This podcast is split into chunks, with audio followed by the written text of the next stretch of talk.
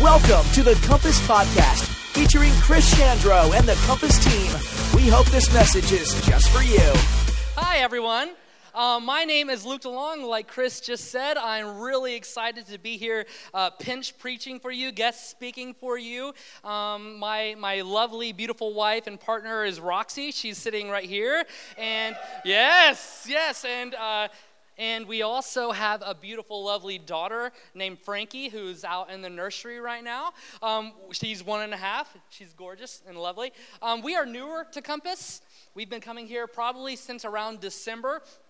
And when we're not here, we actually split our time at church at Bloomington Wesley, which is a United Methodist church in, on Washington Street. And the reason being is because Roxy and I both come from a Methodist background. I've preached in Methodist churches, pastored Methodist churches. Roxy is currently the director and campus minister of Merge. It's a United Methodist campus ministry on ISU's campus that ministers to, to Heartland, Wesley, and ISU students. Uh, we both went to uh, Methodist seminaries. Uh, so, needless to say, John Wesley is a huge part of our lives. And I think that we have 26 or 27 pictures of him just in our bedroom.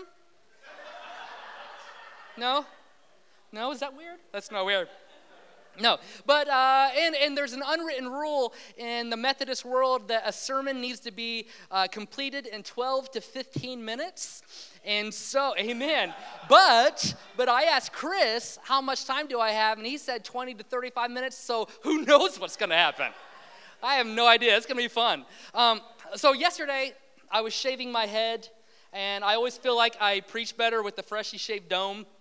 And so my guy. And so I'm, I'm shaving my head and I'm thinking about our family vacation that we just took. Roxy, Frankie, and I just took. We went to San Diego a few weeks ago and it was glorious. It was lovely. And we were so excited about this trip. We had been saving money for it and then we finally decided we're going to San Diego. So we hopped online. We bought the tickets to the San Diego Zoo bought the tickets to Disneyland because Anaheim's an hour and a half away, got the Airbnb, we got the, the tickets for the plane, everything that we needed ahead of time. So super pumped. And then about two days later, excuse me, Roxy gets an email from American Airlines. And it's like, hey, we're so glad you booked your tickets through us. Would you like to upgrade your tickets to first class? Here are all the things that you can get if you bump up to first class. And Roxy's like, well, that sounds nice we'll just take a little look see. But they didn't add the price in there. So she clicked the link and she saw, oh, yeah, she clicked the link and she saw that if you wanted to bump up to first class, it was going to be $200 per ticket. 400 extra dollars. So Roxy just approaches me, hey, what do you think about this? I'm like, man, the perks do sound really nice, but I will gladly sit in the back of the plane with the rest of the poors.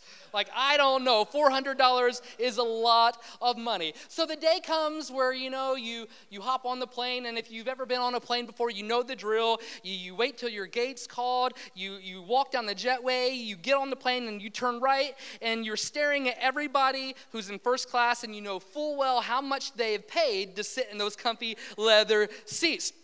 So it happened to us. We got on the plane and walked down the jetway, and I turned right, and there I am, face to face with all the first class people and there was one guy sitting there, he was drinking a green smoothie, but it wasn't vegetables and fruit, it was actually pureed $100 bills, and he was mm, sipping in it. And then, then we started walking through, and there was a guy to my right, he had a top hat and a monocle on, and when I walked past him, I said, hey, don't pass go, don't collect $200. And, and he went, you know, like a rich person. And, and no, I'm kidding, none of that happened. We hopped on the plane, we didn't make eye contact with anyone, we walked to the back of the plane where we were sitting, hoping that our one and a half year old wasn't going to make make everyone's life chaos for the next four hours.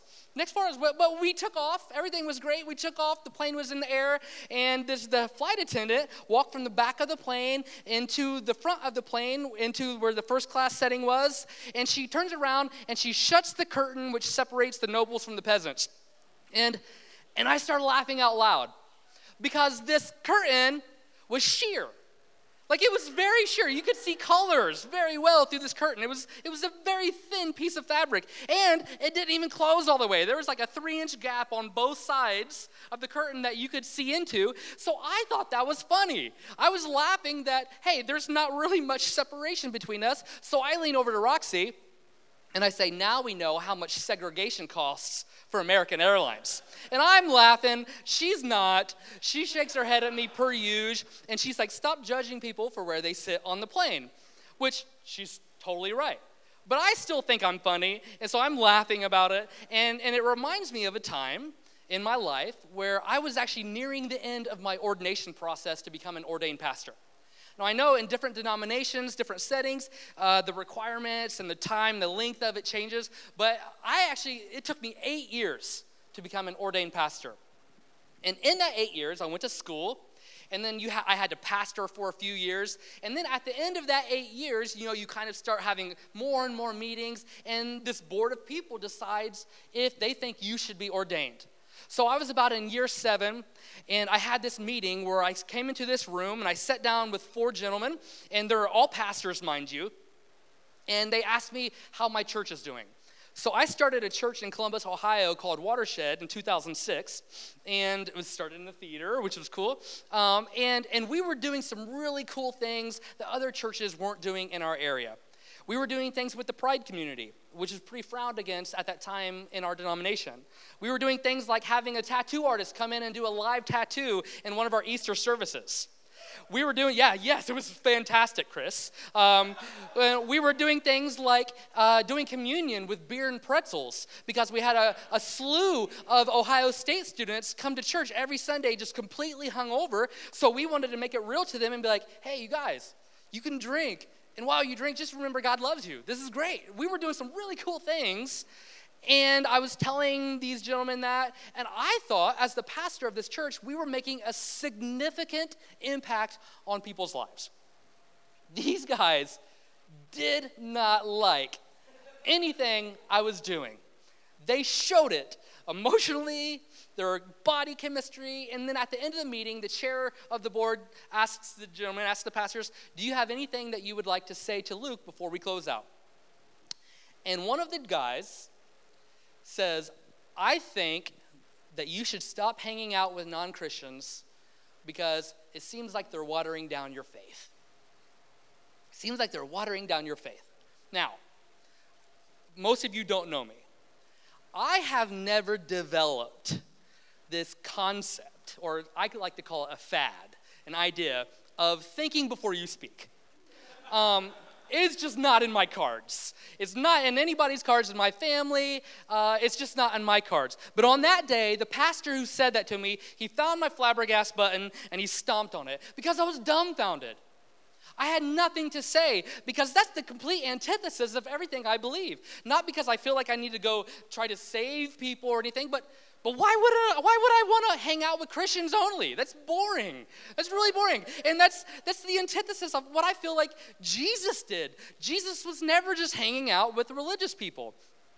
So, this pastor's toxic theology was pretty much saying that if you are around people who are not like you, if you are around people who are outside of your faith or outside of your little boxes here, then those people are going to try to get you to do bad things. You don't really have control of your own thoughts, emotions, and your, your body. And for some reason, you're going to stop following Jesus because of their presence in your life. We are in, they are out.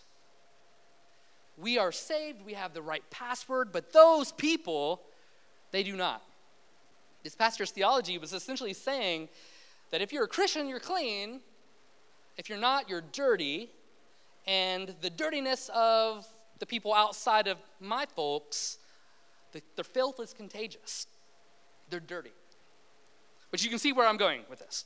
We've been in this series, Dirty, for the past couple of weeks um, in Matthew chapter 15. And we're actually going through the whole book of Matthew, venturing through it. And I really love when churches do this, this expository preaching of going through the whole book, because we have to remember that this series we're in right now, Matthew 15, is a part of the larger story of Matthew. It fits inside of that. The author of Matthew, we can call him Matthew if you want to, there's. Yeah, why not? We don't know if they're a guy named Matthew, whatever. But he's writing to a specific group of people for a very specific reason during a specific time in history. He has a reason that he's doing it. So, from the very first chapter of Matthew till the very last chapter of Matthew, the author has an agenda. The author is setting us on a trajectory to hear the Jesus story from a perspective, uh, from his own perspective. It's like this. It's like this arc or arch. Arc? Arc? Arch? St. Louis Arc?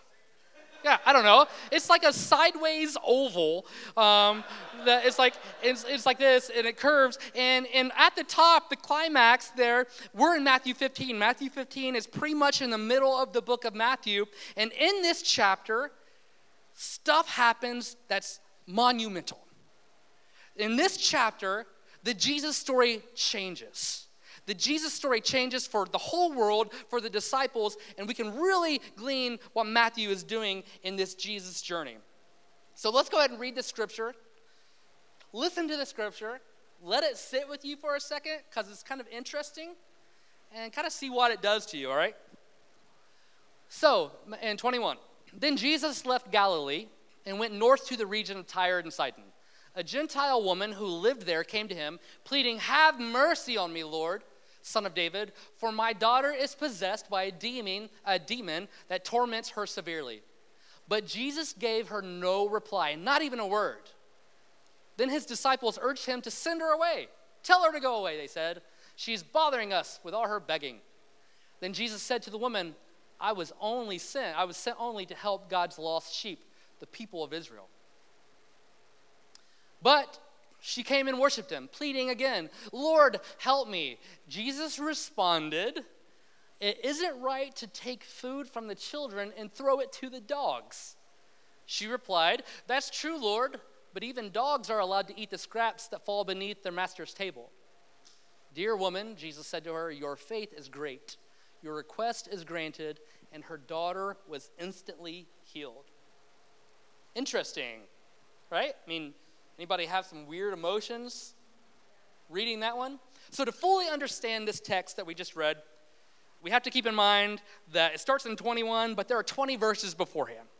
And to fully understand this, we have to know what's going on in the 20th, 20 previous verses. And if you've been here the last couple weeks, you know what's going on. Chris started in, in verse 1 with this story about the Pharisees uh, coming to Jesus and complaining to Jesus that the disciples were eating with, before they washed their hands. Now, washing your hands wasn't in the written law, this is what was called oral law. So they're coming and complaining to Jesus about stuff that's really not written down. So Jesus has this dialogue, Jesus has this back and forth with them and essentially tells the, the uh, Pharisees, You're bastardizing the law. The 613 laws, there's not just 10 commandments, there's 613. They were the laws that were given to the Pharisees because this isn't pleasing for the Pharisees to hear. This is hard for them to hear because the law formed their identity. The law is what set them apart. The law is what said, You're different from every other nation in this world. Every other nation on this planet, you are different than them. You are my chosen people. So they think this Jesus guy's loco. Jesus is saying, no, no, no, like you're, you're, you're confusing this. You're messing with this. This actually isn't even law. So that's what happened in verses 1 through 9. And then starting in verse 10, Jesus gathers this crowd together. Now imagine with me, Jesus is at the height of his popularity. Jesus has been traveling around the Judean nation side, the Israel, Israeli nation side, and he's been doing some really remarkable things. He's been healing people, he's been loving on people that's never been accepted a day in their life. He's been telling the scripture, teaching the scripture in a different way, where if you remember in the scriptures, Jesus says, You've heard it said this way, but I tell you. He's teaching with a new kind of authority that are making people think and listen to the scriptures in a completely different way. And so he gathers these people around and he's followed. People are attracted to this man. People follow him and want to be a part of him, but not everybody. He's met with a lot of resistance from the religious Pharisees, the Sadducees, the scribes, pretty much all the religious people, and people in his hometown. They're unwilling to open up their eyes and listen to this new story that this Jesus guy is telling. I can imagine that Jesus is beginning to get frustrated Frustration is setting, setting in for him as he's been dealing with this rejection and this resistance. And especially, he's upset when he's listening to the teachers of the scripture, the guys who are telling people what the scriptures say, and they're using it to shame and oppress them. That's something very common still in our days. So Jesus gets this crowd together and he starts telling a story about food entering your body and how it doesn't matter what you eat because it's just doo doo in the end, right? Well, Jesus is saying it's not what goes in, but what? You guys know the scripture. It's what comes out. It's what comes out that's really in your heart. It's what comes out that's really in your heart. Hold up. Wait a minute, Jesus. Jesus just destroyed this barrier, this food law that actually created, like, that actually set apart people. The Jews and the Gentiles were, were separated, that had this barrier in between them because the food laws were supposed to do that. They were a central aspect of the Jewish identity. So Jesus comes in and he just demolishes this wall that's separating these two tribes of people, except there's one really large wall left, and that has to do with religiosity, which is where our story picks up today.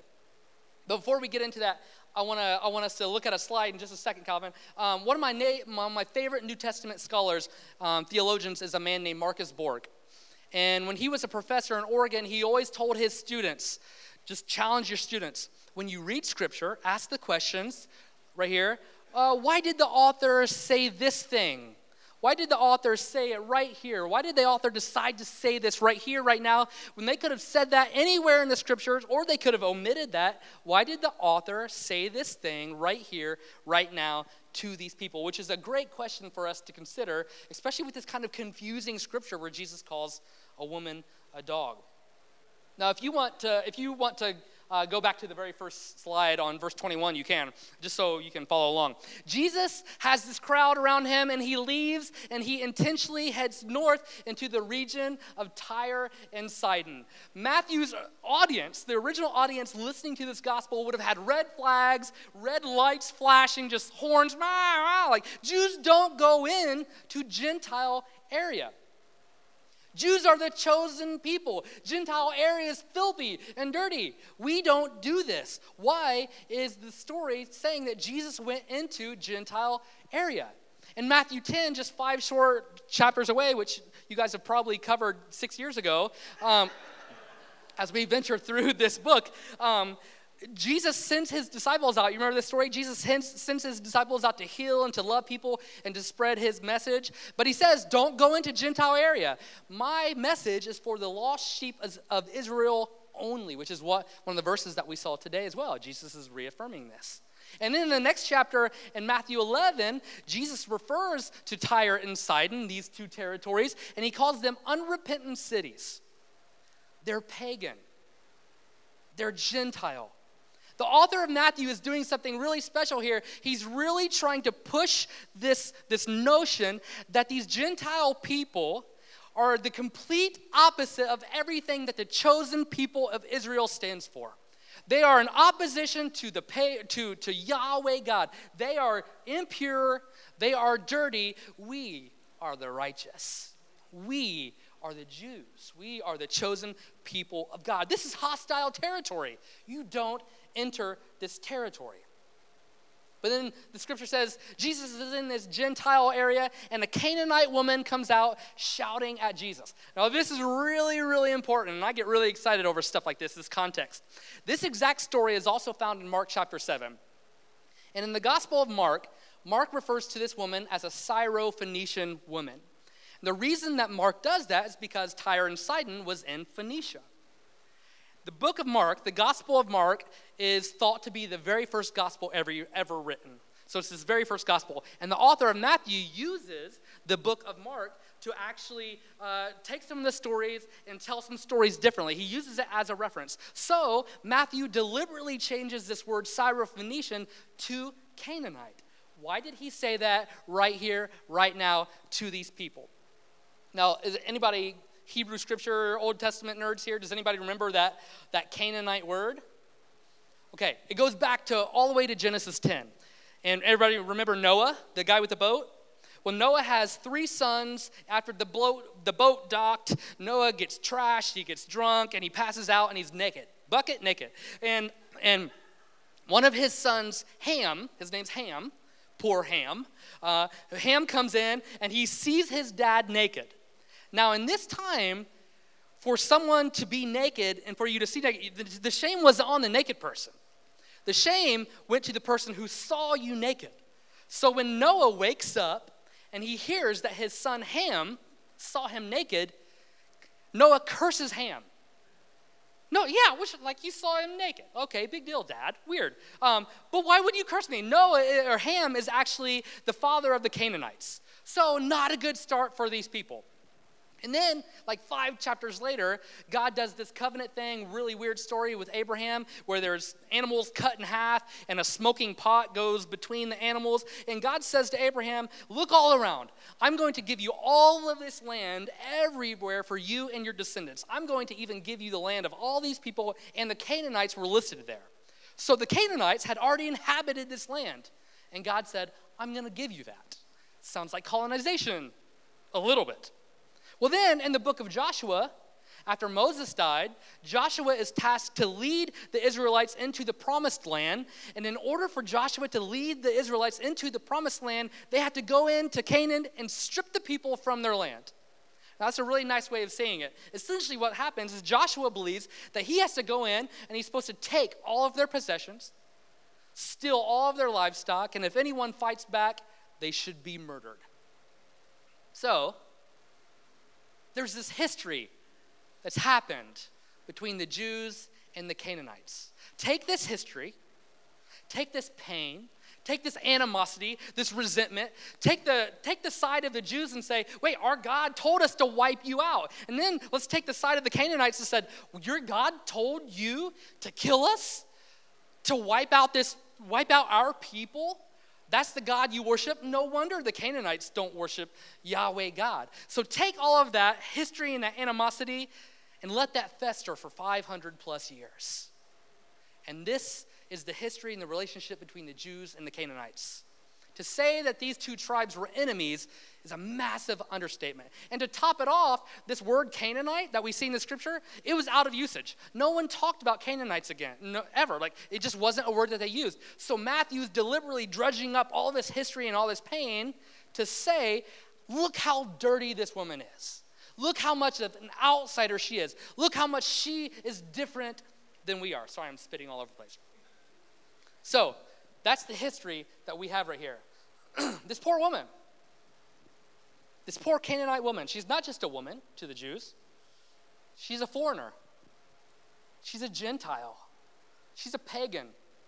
She's an enemy of the chosen. She has a daughter who's demon possessed, which is just another way of saying she, her daughter, has an unclean spirit. How much more can I say to you to get you to understand that from, for that time, the Jews believed that everything that this woman represented her identity, her race, her ethnicity, her religiosity disqualified her from receiving God, Yahweh God's grace, mercy, justice, and righteousness.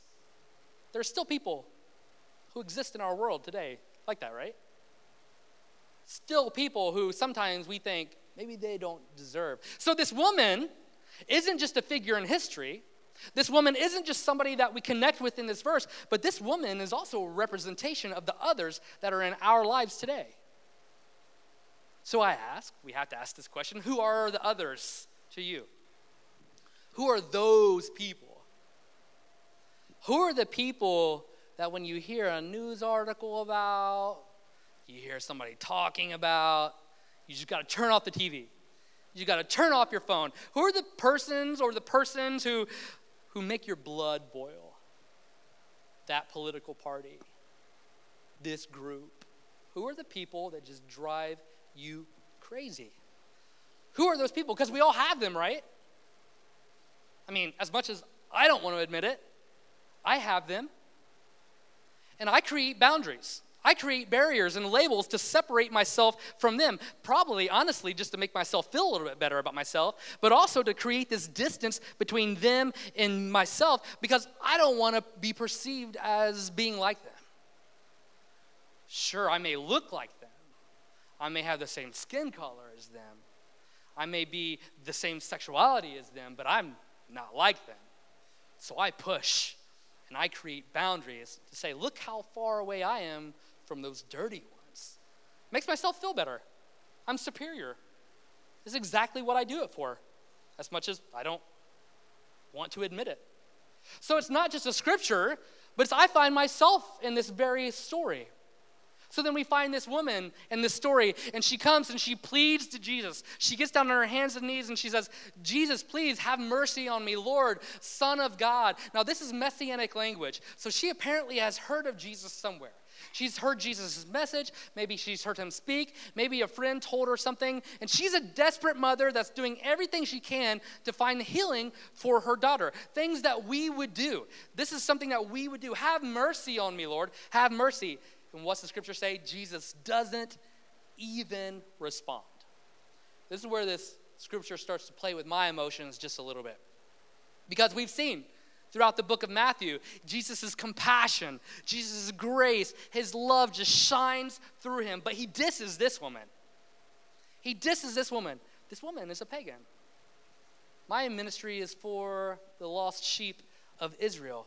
And the disciples are so fed up with him, with her.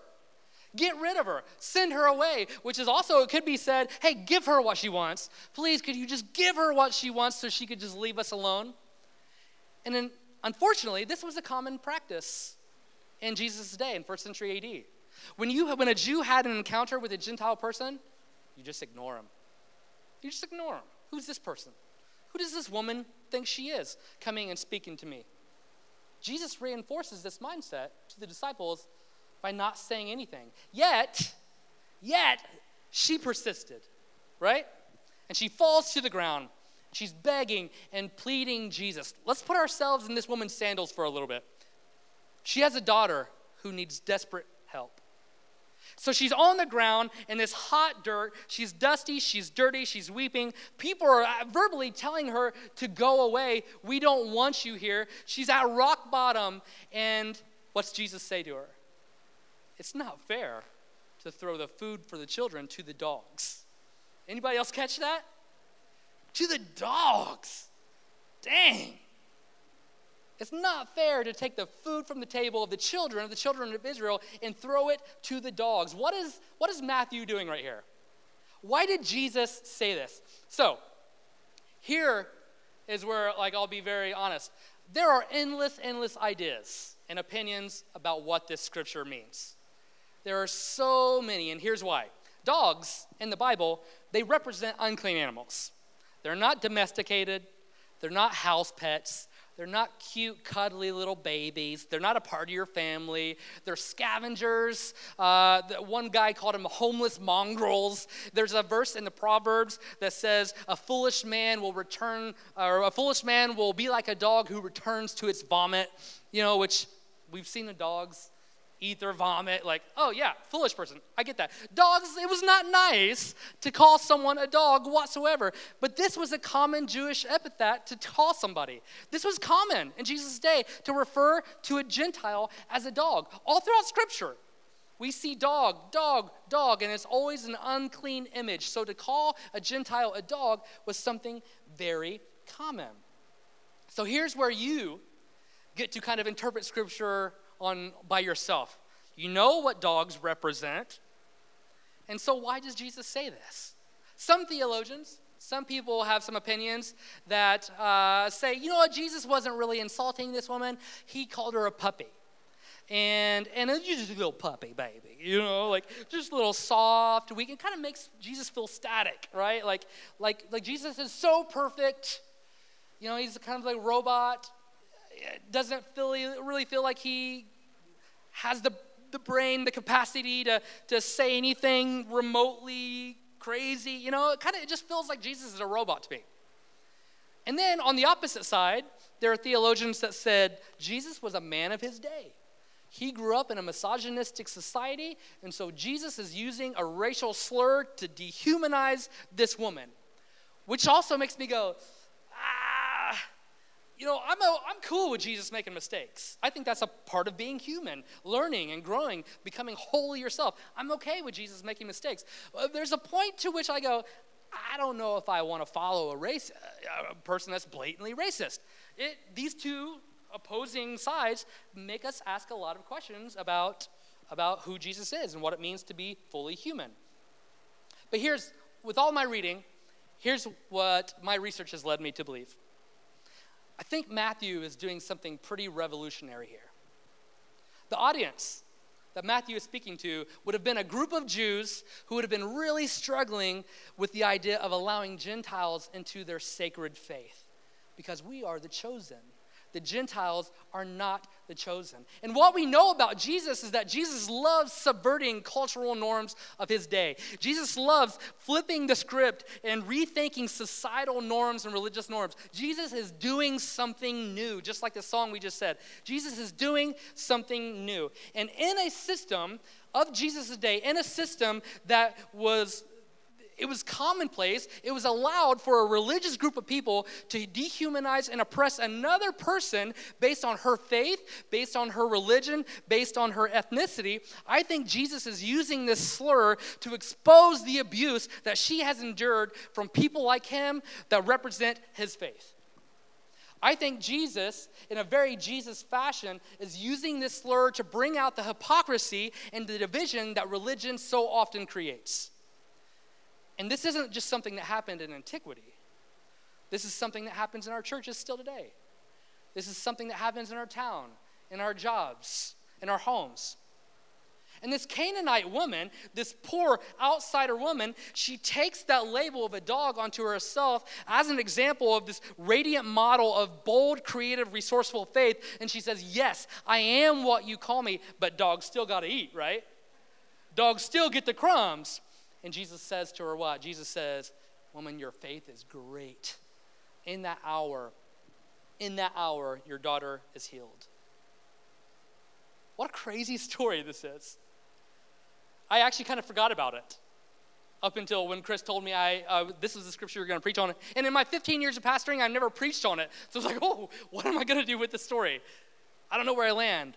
Up until now, Jesus' ministry has only been for the lost sheep of Israel, the Jews. And then, boom, out of nowhere, the author of Matthew tells a story about God's grace and how, how confined God's grace can be to certain labels and to certain group. And all of a sudden, they break down these barriers and they break down these boundaries that we so often erect ourselves. Jesus traverses all of them to say God's love and mercy and grace is inclusive to everyone, everywhere, for all time, no matter what. No matter your labels, no matter what you believe, Jesus' love is for you. Great is your faith to the woman who everyone least expected to have faith. This is yet another example in the book of Matthew where an outsider, a religious other, sees and understands what the other religious insiders don't. And this leads us all the way to the Great Commission, where Jesus tells his disciples, Go out and make disciples of all nations. Tell my story. Tell my story to everyone. My life, what I've shown you, is for everyone. There are no boundaries.